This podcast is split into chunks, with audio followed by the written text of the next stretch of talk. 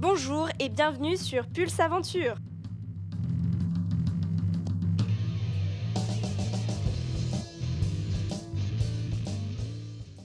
Pulse Aventure s'est rendu à La Rochelle le week-end du 18 novembre à l'occasion de la 14e édition du Festival international du film d'aventure. Stéphanie Bodet, grimpeuse professionnelle et écrivaine, était la présidente du jury cette année. Une sélection de films de montagne, d'escalade et d'aventure était proposée, autant de sujets qui ont enchanté la rédaction de Pulse Aventure. Nous l'avions déclaré dès la création de ce média, nous allons donc tenir parole aujourd'hui et consacrer des podcasts à l'aventure, la pure, la dure, la vraie aventure. Avant toute chose, je vous propose d'écouter les propos de Stéphane Frémont, l'organisateur du festival. Pourquoi vous avez choisi Stéphanie Bodet comme présidente de cette 14e édition du festival ? Stéphanie, c'est quelqu'un que l'on a vu souvent porter à l'écran dans l'histoire du festival, notamment en 2006 ou 2007, je crois, dans un film intitulé Amazonian Vertigo, qui était le premier film long-métrage d'Evra Van Den Boom, qui avait reçu ici le Grand Prix, je crois, ou le Prix du public. C'est une personnalité emblématique du milieu de la montagne, du voyage, de l'aventure, Stéphanie. Elle érige en fait le voyage et l'aventure et l'escalade au rang de philosophie. Comment s'est fait la sélection des films en compétition ?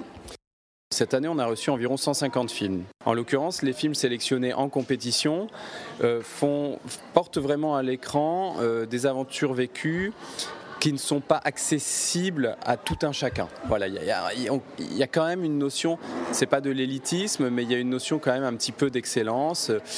Ce sont des choses un petit peu hors normes. Et après, on est bien sur le film d'aventure, c'est-à-dire que l'on sélectionne des supports qui sont bons dans leur forme filmique et qui, sur le fond, racontent une vraie histoire et la racontent bien. L'aventure, c'est quelque chose qui peut servir l'exploration, c'est-à-dire que l'aventure, c'est finalement un ensemble de compétences et de personnes qui vont pouvoir partir au service de l'exploration en terrain d'aventure pour éventuellement collecter des données, ramener du savoir, déclencher des prises de conscience, etc. Ça, c'est la première chose. Après, moi, je trouve qu'au-delà de cet aspect exploratoire, je trouve que l'aventure, elle revêt de plus en plus, à travers une génération qui a émergé ces 10 dernières années, elle revêt de plus en plus une dimension sociétale. C'est-à-dire qu'on a des gens qui sont capables de partir à l'aventure, qui en ont les capacités physiques, psychologiques, techniques, mais qui ne partent pas simplement pour le défi, l'exploit, la mise en avant de leur propre chef, mais pour faire passer des messages, déclencher des prises de conscience, interpeller, casser les codes, repousser un petit peu certaines limites qui ne sont pas forcément celles du corps humain, mais repousser des limites qui nous sont imposées dans nos quotidiens actuels.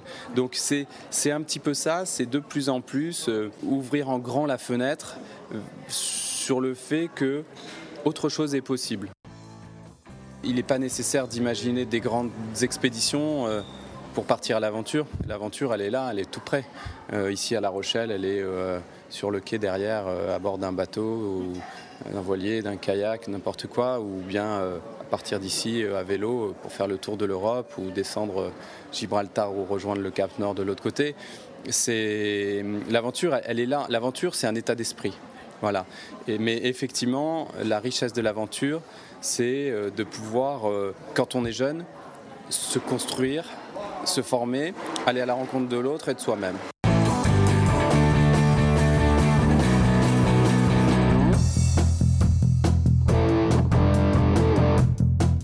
Conférence donnée par Christian Clot, Stéphane Dugast et Olivier Archambault pour la sortie du livre 100 ans d'exploration et pour les 80 ans de la Société des explorateurs français, nous avons discuté sur l'utilité de l'exploration aujourd'hui. Pour eux, il est important de continuer à explorer aujourd'hui parce qu'il y a une grande différence entre ce que nous savons et ce que nous ne connaissons pas encore et qu'il faut lutter contre l'idée d'arrêter toute recherche parce que nous avons acquis une certaine connaissance beaucoup plus grande et beaucoup plus vaste qu'auparavant. De même, concernant le statut d'explorateur, il n'y en a pas de défini. Chaque aventurier, chaque explorateur se construit le sien.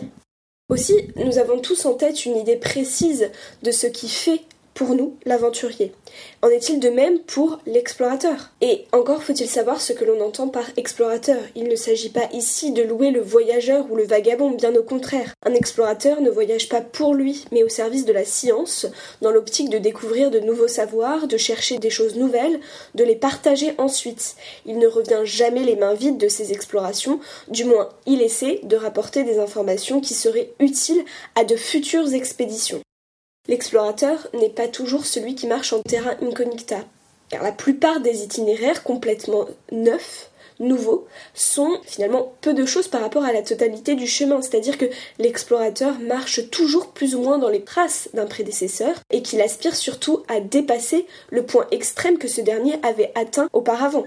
L'explorateur pur est donc, selon Pulse Aventure, celui qui parcourt une contrée peu ou mal connue pour l'étudier sous un angle scientifique.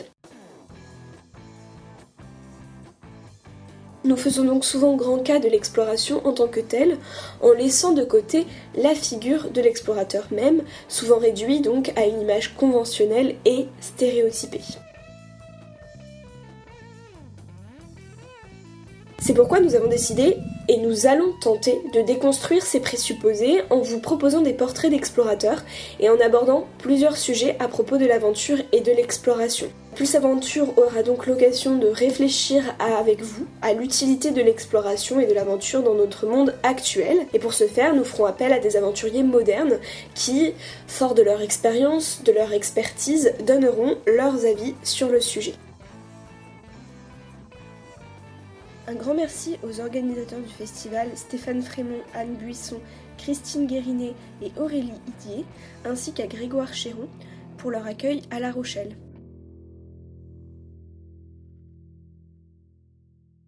Je remercie chaleureusement le groupe de musique New West pour la création de musique originale qui anime ces podcasts.